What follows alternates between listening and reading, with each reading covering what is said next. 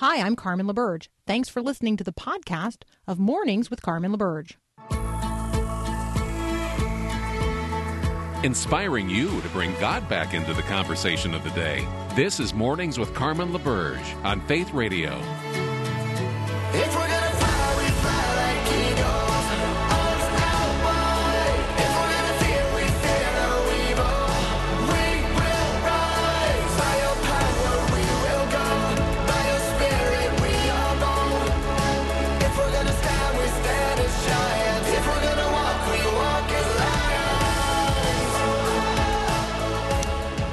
Morning. Uh, we would be remiss to not begin uh, with the Word of God this morning, and so let me be sure that I invite you to spend time with the Lord this morning before whew, you begin to scan what's happening out there in the world and take your stand for Jesus in the midst of it.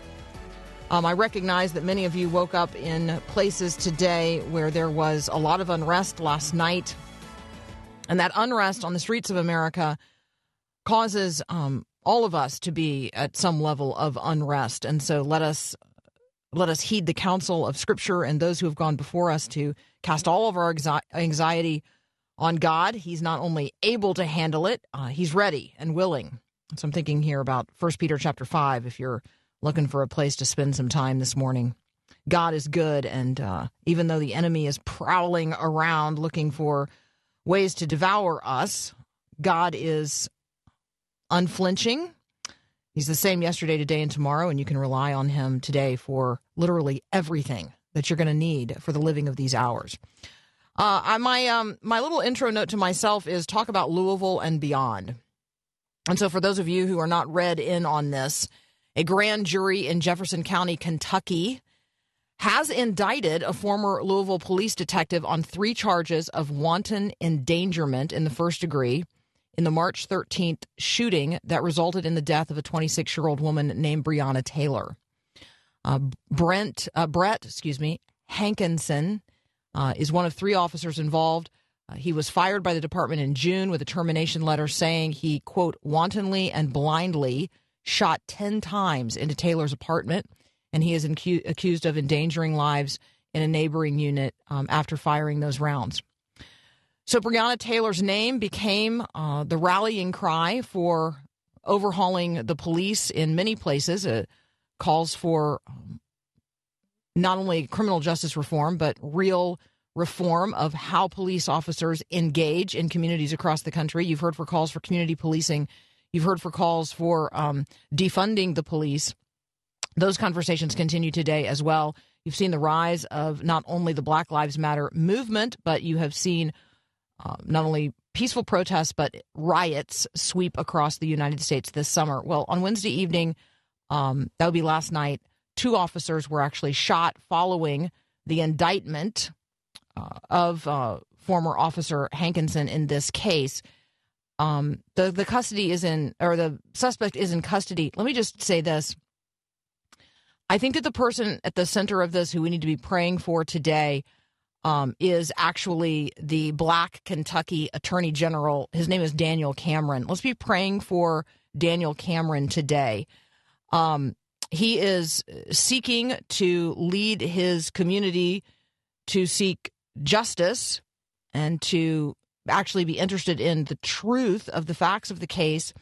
Um, but you and I both know we are living in a day and a time when the mob mentality rules and people are not necessarily interested in the truth of what happened. They are interested in the confirmation of a particular narrative. And that is actually what the uh, Kentucky Attorney General Daniel Cameron said yesterday as he gave the news of the charge against this one officer. Uh, he said, Our reaction to the truth today says what kind of society we want to be. Do we really want the truth, or do we want a truth that fits our narrative?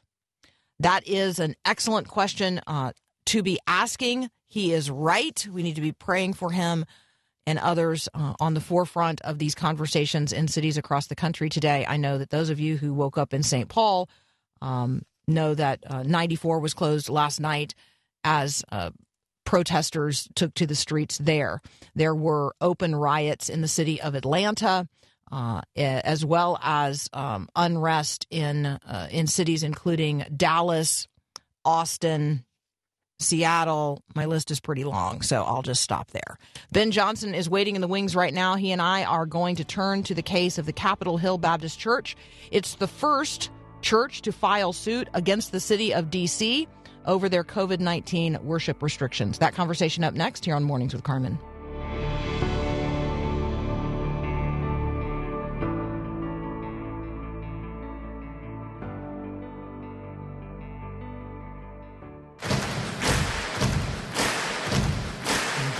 My right,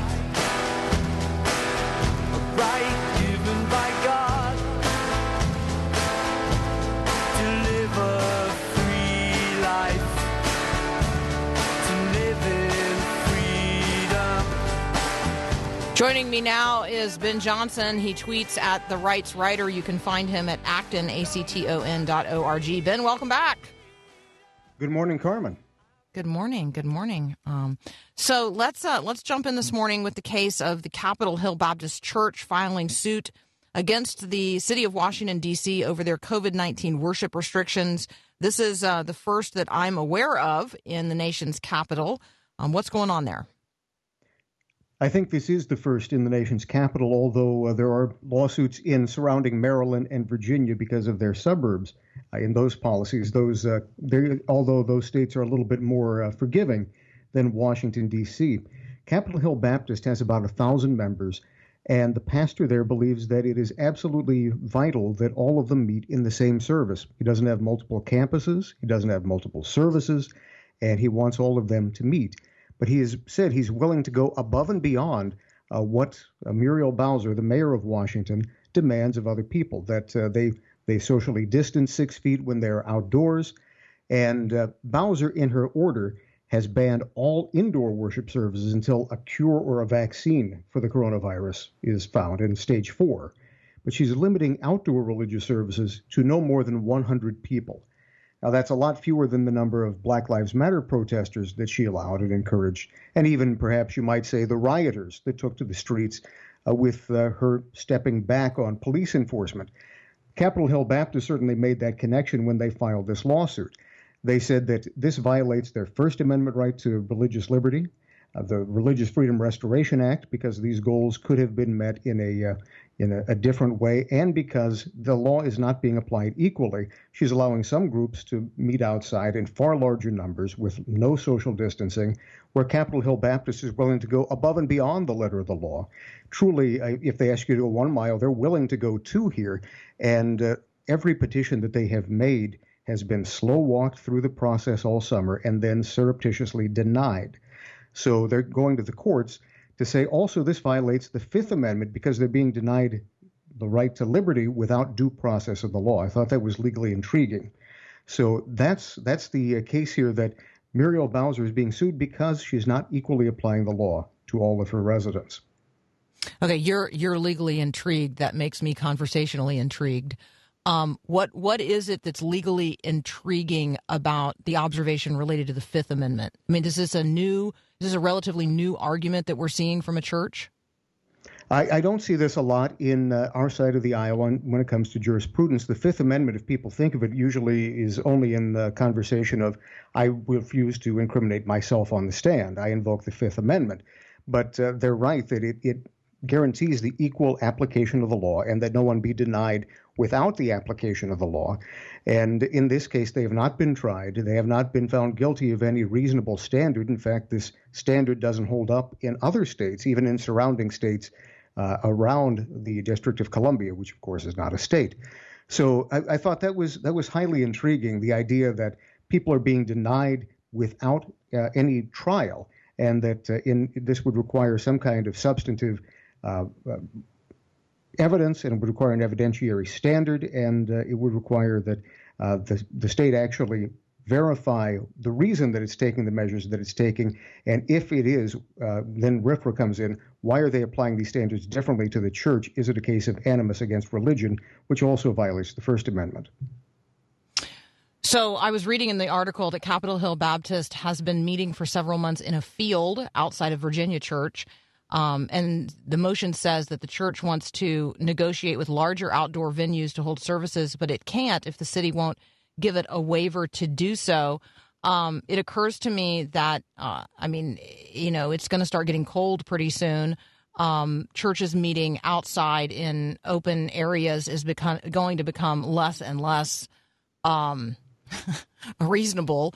Um, certainly for you know older adults or anyone with uh, you know I mean you know people can't stand in the freezing cold. I mean that's just not that's just not going to um, be a long term solution to the challenges that we're facing in relationship to COVID. Um, I I appreciated the um, the walk off of someone else. I know that this is in relationship to a Maryland church, but um, this person said Scripture calls us to be in fellowship, and watching it on YouTube isn't fellowship. Um, ben, you are uh, in a more liturgical church than I am in. Is is the meeting together? I mean, the actually being physically present together, particularly for, let's say, the receiving of communion, um, is that essential in some um, varieties of of Christendom? And is there something lost when we're not like we're literally not allowed to gather together? There absolutely is. I think this is the most important part, and not just for liturgical churches or churches that take communion, uh, say, every Sunday, where it's a, a, an important constituent part of the worship service. Uh, and, uh, for example, that's the case among the Church of Christ, too, which is not at all a high church or liturgical uh, church. But they believe you have to have the breaking of the bread, as it says in uh, Acts chapter 242. And gathering in person is absolutely integral as a part of Christianity. It has been since the birthday of the church. Acts chapter 2, verse 1 says, When the day of Pentecost was fully come, they were all in one accord in one place. And that's been the standard for Christians that we gather on Sunday morning uh, to the greatest extent possible. We gather in, uh, in one fold with one shepherd. And uh, Capitol Hill Baptist says in its legal brief, it's absolutely necessary to meet in person to be what it calls, and this is a beautiful phrase, a biblically ordered church. Worshiping in person is absolutely important. I started to say when I was thinking about this that this is a lesson for non Christians, but given the response to the lockdowns, a lot of Christians need to know that they are essential personnel as well. And, uh, you know, uh, Father Robert Sirico of the Acton Institute said recently that uh, when it came to the COVID 19 virus, the response of the church in many cases was, we're closed. So we have to remember we are first responders, we are essential personnel, and uh, we have to bring this home and uh, recognize that we need to gather together with all of the proper precautions that you can take. But gathering together is a constituent part of what it means to be a Christian on Sunday morning. That's normative. All right, I like that reclamation of the language. Uh, I'm going to continue this conversation with Ben Johnson in just a moment. You can find him at the Acton Institute, A-C-T-O-N dot O-R-G. You can also find him on Twitter at The Rights Writer. We'll be right back. My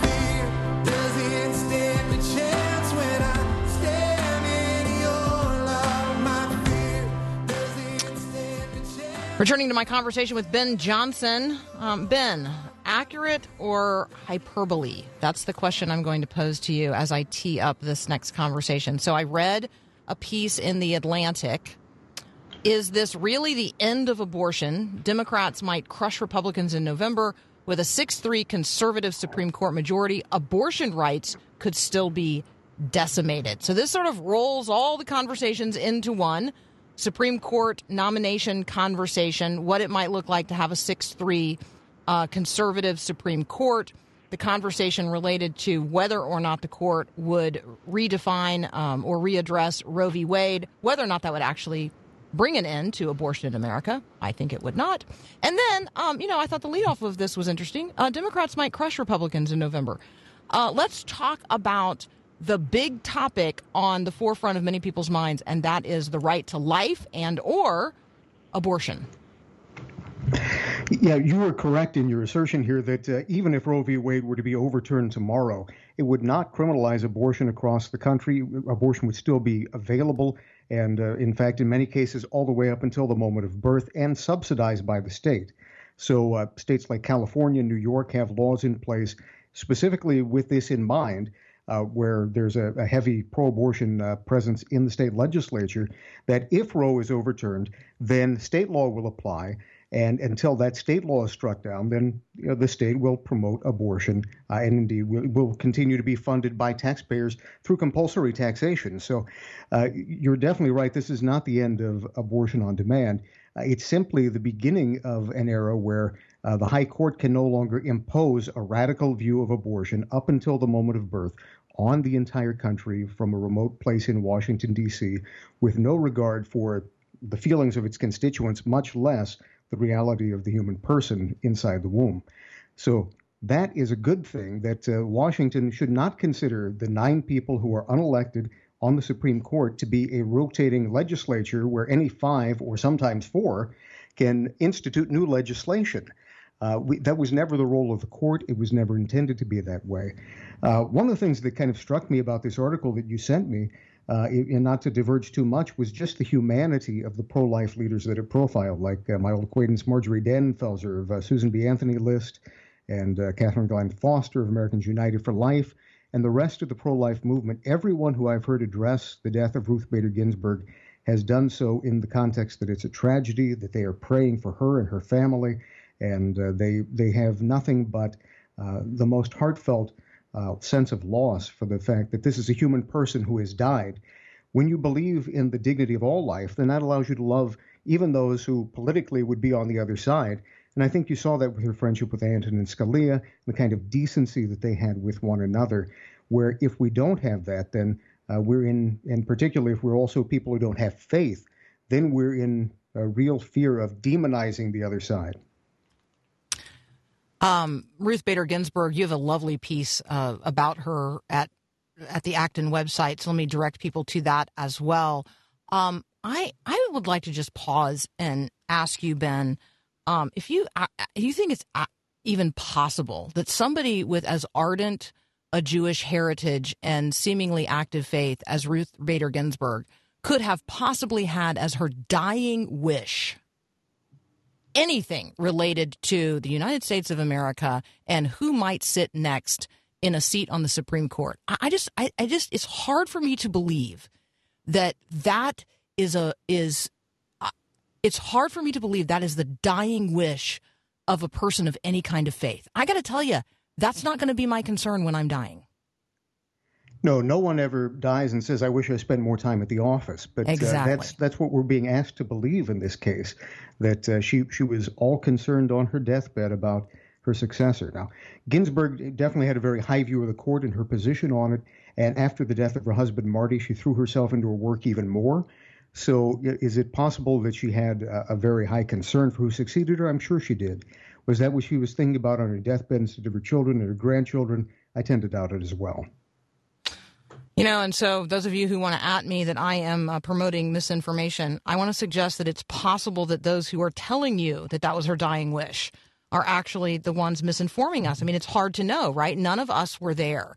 And I just, I, it's maybe the question we should be asking as Christians is what will be my dying wish? What is my dying wish? And my dying wish is more of Jesus, that more people would know Jesus, um, that they would die with the kind of faith with which I intend to die um, and and know that in death there's just more Jesus. I mean, the reason that Paul said, you know, to live as Christ and to die as gain, because he knew that in dying he got more Jesus, like full time, fully fully knowing, not just fully known. I mean, it's there's an exhilaration to knowing the one drawing us unto himself, not only in life but ultimately, you know, across the threshold of death. Well, the things of earth will grow strangely dim when in the light of his glory and grace. There's no question about it. Uh, when we come to recognize that this life is a preparation for true life, and ultimately when we're on the other side of this life, that's when we're going to have uh, the real understanding of what life has been all about, which is to pre- prepare us to become and to receive pure, undefiled, unending love. And we're, we're being fit to receive that and fit to give that here on earth. So without that, we're not truly being we're not truly doing the things that is necessary to be a human being.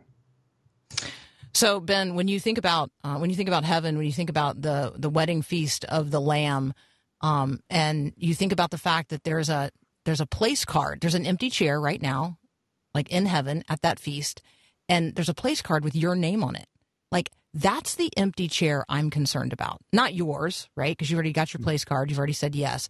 I'm concerned about the empty chairs in front of which there's not yet a place card because people have not responded to the grace of God in Jesus Christ and said, Yes, I accept this invitation to not only this glorious feast, but to this life eternal in the fullness of the presence of God. I mean, I'm I'm not concerned about an empty seat eh, on the Supreme Court. I'm I'm concerned about empty seats um, where people have not yet positively responded to the grace of God in Jesus Christ, where we're going to, you know, be for all eternity. Well, the scriptures say we'll rule and reign with him, and we'll even be judges, uh, judging uh, those who come before us in a certain sense. Uh, along with, of course, he is the, the true judge. But uh, each of us will have a position that is higher than the angels in that seat.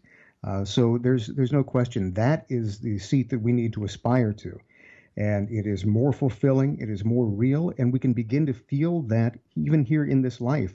Uh, although we see it through a glass darkly, we can perceive the, the light of Christ's love shining within us, uh, shed abroad in our hearts by the Holy Spirit, crying out, Abba, Father, because we can feel that here on earth and we have the birth pain throughout this life that our soul will eventually be born into eternal life. This entire life is just one long gestational period for us to eventually be born uh, as to children in the kingdom of heaven, worshiping at the throne of our divine Father. So that's how we need to look at this life. It's preparation for life with all those cares and the sorrows and the things that God never intended to come about, like cancer and riots and innocent people being shot. None of this was God's will, and we will experience His will when we truly enter into that kingdom of heaven. Uh, but through this valley of tears, we have to persevere until we come to that day through the grace and love and merit of Jesus Christ in Him alone. Amen. Amen. All right, Ben Johnson, you and I got to leave it right there. You guys can find Ben at the Acton Institute, A-C-T-O-N dot O-R-G. Thank you, my brother. Thank you. God bless. You too. We'll be right back.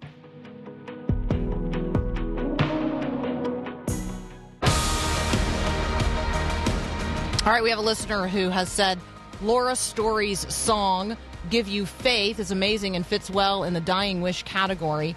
Laura Story's, uh, the, the lyrics of that song um, are about a mom considering uh, her children. And she says, I wonder how I'll raise this precious gift of life. I'd give you all money, but you can't buy what you'd need.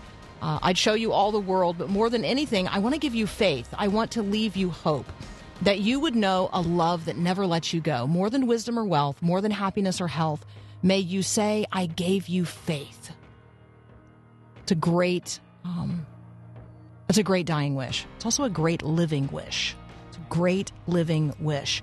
How are we giving away the faith today?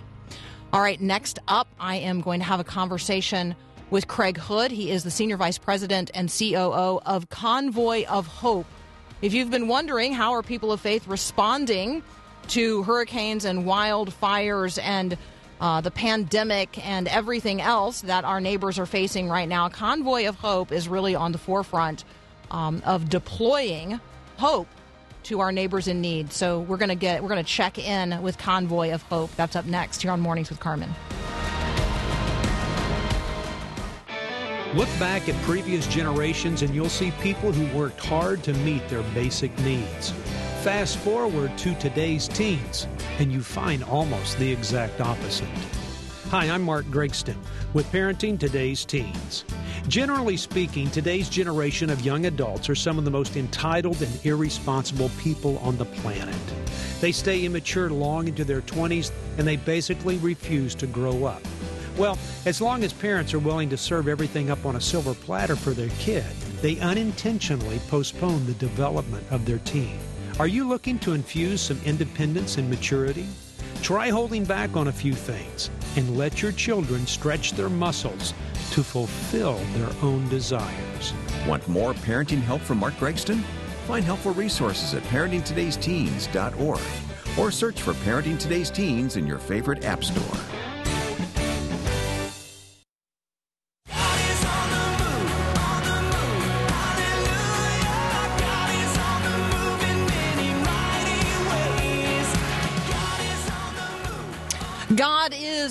The move, and the way that God chooses to move in any generation is through the activation of the hearts and hands and networking of his people. So I want you to consider how it is that you are a part of God's hope delivery system to others. So one of the one of the ways to understand the term hope is helping others perceive eternity or helping others perceive eternity.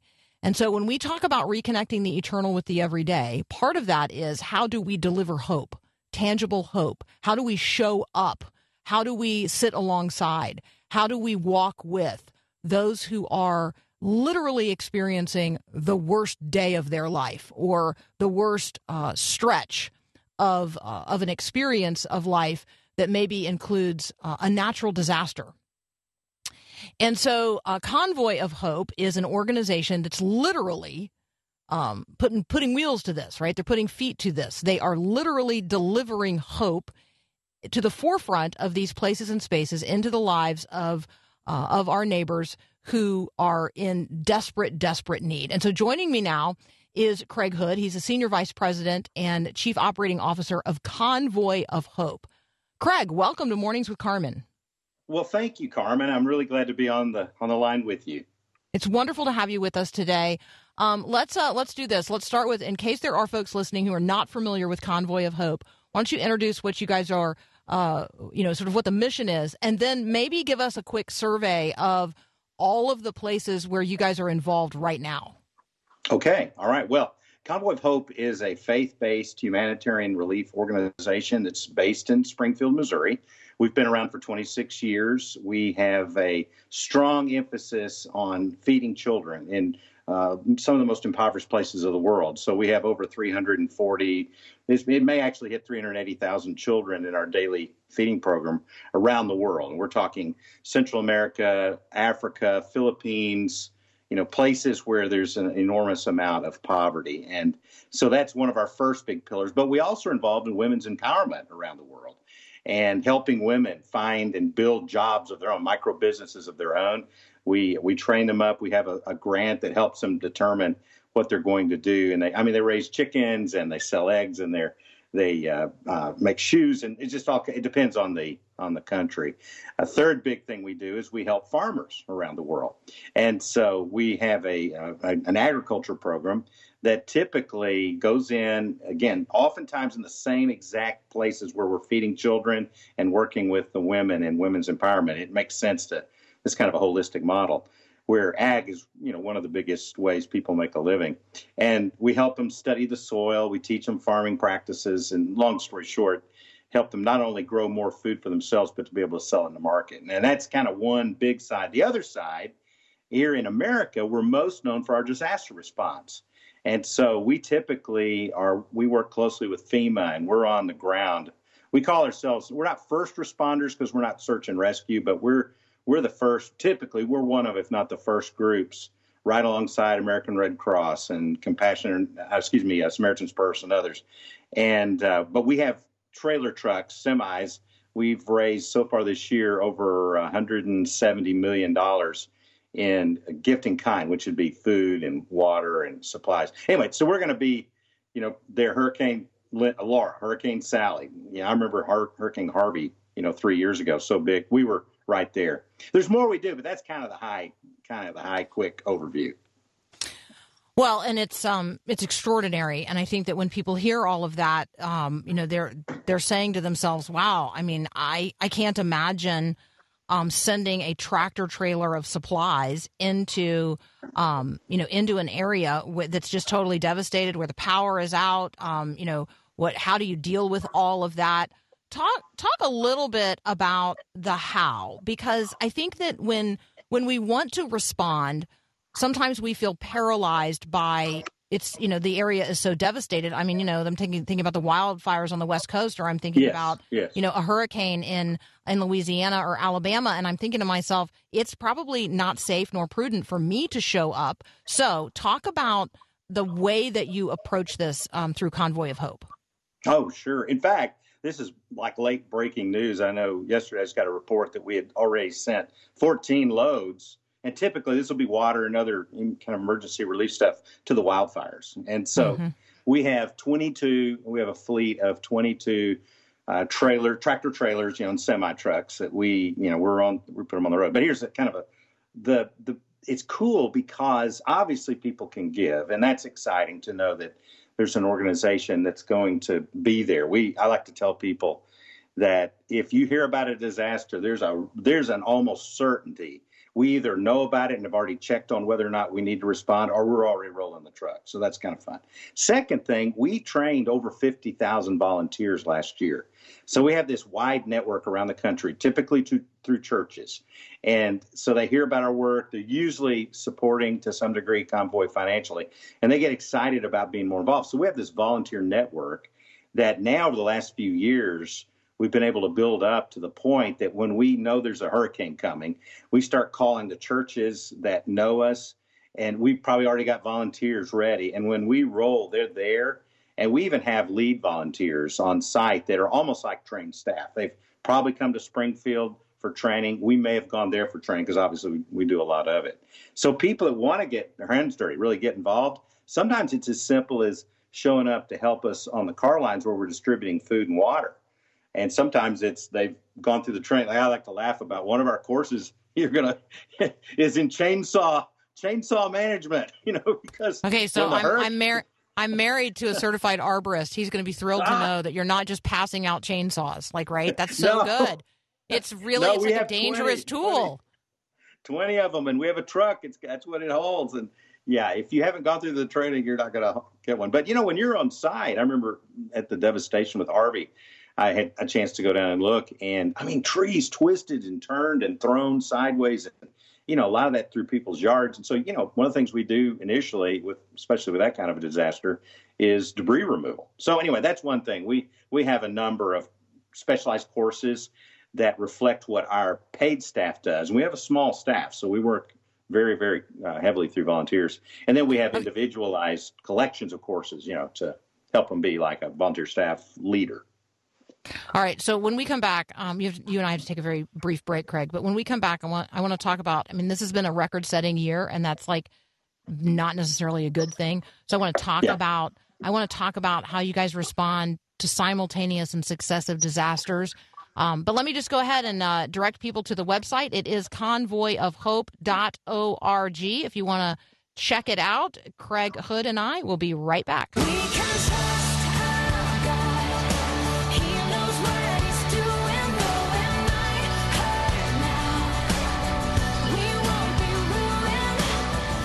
Continuing my conversation with Kregg Hood, he is the Senior Vice President and Chief Operations Officer for Convoy of Hope.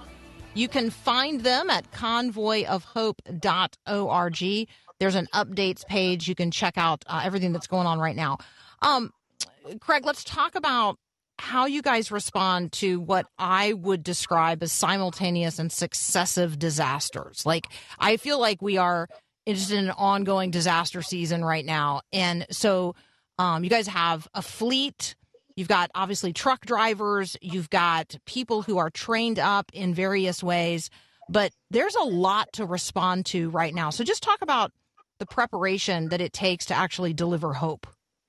Oh, I'd love to. In fact, let me start with the heart. You know, our founder, Hal Donaldson, he's our CEO and president. He's incredible. And Hal started Convoy of Hope 26 years ago from the back of a pickup truck with groceries that he bought with his credit card at a grocery store to hand out to people in need. So this, the heart Hal has, and his story is amazing. The heart Hal has drives us. You know, no matter how good you might be at logistics and deployment, how many volunteers you might have, how many staff you might have, if you don't have the heart, you you just can't do it. So when I start with that heart, and and how I love Hal says we want to help millions of people who are hurting and let them know Jesus loves them. It's not it's not like an evangelistic thing, although people do come to come to Christ like you know really crazy good, but inside that heart now then comes the outgrowth. And Convoy being 26 years old, we've been going through our you know growing pace and growing stages. Uh, I know Katrina was big, and that kind of set us up to know how to respond. And then as we've continued to hit these disasters, we try to learn from everyone so that we have a team. I mean, a lot of people who look at Convoy, they if you take aside the kind of the heart piece and the mission piece, and you just look at what we do, a lot of people have identified us as a logistics company. So we have learned how to, and this is gradual and it's by doing it. We've learned how to respond quickly. We've learned how to respond com- with complexity, but it's it's the size and scope of the ministry, and it's you just get to you get better by doing it over and over. So we have responded back to 17. We had five disasters simultaneous, starting with Katrina, and right now we're responding to four. So you you it becomes our normal, I guess, in the mm-hmm. sense that we just deploy our teams, and because of their commitment level, they do it. And then we have learned it's something we learned from Hart. We've learned the need to ro- rotate. So people are typically we we don't we try really hard not to wear them out. They might be on location, you know, on site two weeks at a time, come back. You know, we just go back and forth like that. We also move people from other roles at Convoy if the need, like right now, the need has been so great with the COVID 19 response, and we've been able to distribute 100 million, over 100 million meals. So we pull people from other parts of Convoy who may have been doing field teams, but they can't do field teams because we're not traveling much, at least not overseas. So you know, it's it's got that kind of a all hands on deck feel. So, I, one of the reasons that I wanted you to talk about that is you guys just walk um, every day into and then through the worst thing that anybody could ever imagine happening in their life. And you do so with consistency and compassion. It is complex. Um, but for you to say, like, this is this has become normal for us that is a really extraordinary statement to be able to make because what what has become normal for you is literally the most catastrophic unimaginable things that people are experiencing and so i, I just want to i just want to say it's a gift what you're doing i know you know that at some level but you need to hear that affirmed that Mm. your ability to do day in and day out what what for other people is i mean they are paralyzed by whatever it is that has just come upon them whether or not it's the pandemic or it is you know a derecho or it's a wildfire or it's a hurricane or it's a tornado. I mean the list is very long. Um, you all over time have developed um, n- not only a an ability related to the logistics but because it grows out of the heart you're doing it in such a way where people feel loved in the midst of it. It doesn't feel like I'm just, you know, one person that they're throwing a tarp into my car on my way past. It mm-hmm. does grow out of this genuine heart of love that here but for the grace of God go I, and mm-hmm. therefore I come in the name of Christ to humbly serve those who have literally been devastated by by a natural disaster in most cases. And so I just want to, you know, I want to say thanks and I want to encourage you. Oh, thank you. You know, and this is, you're right, it's a gift. It's the grace of God, the fruit of the Spirit. You know, I, one of the things I've noticed about our people is how, and it's not just our staff, these are the volunteers that we work with, is people smile. You know, they mm-hmm. give help. And, you know, when you come with water and you come with food and you come with blankets and you come with tarps, you know, they know you're serious. I mean, you got trucks and you're helping them, but you're also giving them hope. And then I do think we've got a couple of guys, our two key leaders in this, a guy named Nick uh, Wiersma and Stacy Lamb. They're, I call them the field generals, you know, because when they show up, there is this calming presence because those guys know what to do. And we had a pastor, we had a video, in fact, uh, that we showed internally. There's a pastor who told, uh, told I believe it was Nick, and he said, when you guys first came, I was paralyzed. I didn't know what to do. I didn't know how to do the next thing. And he said, You calmed us. You showed us this is next, this is next, this is next. And we do have the experience now that even in those bad things, we do know there's some there's some principles, and they're a little different in a tornado response from a hurricane response to the wildfires. But there are principles that we know when we come in, they're going to work. Uh, one quick story, if you let me. This one happened Please. at Harvey three years ago. So this Harvey, you know, was the biggest one. I've been at Convoy four years, biggest one I've seen, and it was when Vice President Pence actually went down to see the location we were at. He actually came and he saw us. And Stacy told me that the Secret Service guy. I don't know if I'm supposed to say this on air. it's not. It's not sensitive, but he You're told. fine. I'm being. I'm being silly. He told Stacy. He said, "Man, your operation is so efficient." He said, "You guys are like the military."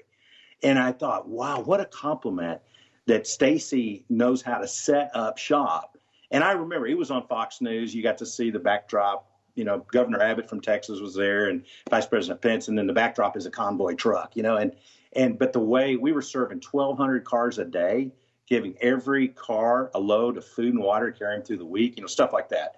So there is a precision to this that has to have the grace and the favor of God on it, but has to be driven by the love for people. But you still got to work hard, you know. All right, so that has led one of our um, listeners to ask a question. Does Convoy of Hope work um, cooperatively with government agencies or independent of them? We work cooperatively. In fact, we're often, not every time, we're oftentimes one of the key groups that FEMA will use to help coordinate. Because on site, you can imagine, you, you've got great groups, and we are involved in a cooperative, collaborative way with every volunteer group that does disaster response and government agencies. But oftentimes they'll let us kind of help coordinate because we're many times we'll be the first group that's coming with relief supplies. But we're still independent, you know. So it's and it's just there's a collegiality among the most of the time among the disaster response organizations. Sure, absolutely. All right, so um, Kregg, thank you, thank you, thank you, thank you. I'm going to direct people to convoyofhope.org. We're going to commit to pray for those of you who are able. Please volunteer. Those of you who are interested in doing so, please donate. Um, this is an ongoing ministry, and um, our neighbors are in need not only of the help that arrives via the Convoy of Hope, but the hope that arrives um, with the Convoy of Hope. And so, Kregg Hood, please encourage those with whom you labor. Um, we appreciate you being with us today on Mornings with Carmen. Thank you, Carmen. It's a it's a pleasure and it's a blessing to be able to. Blessings. All right, friends, we'll be right back.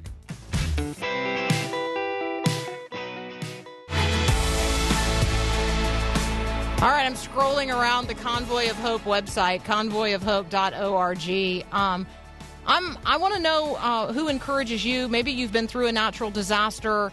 Uh, who showed up? Was it Samaritan's Purse? Was it Convoy of Hope?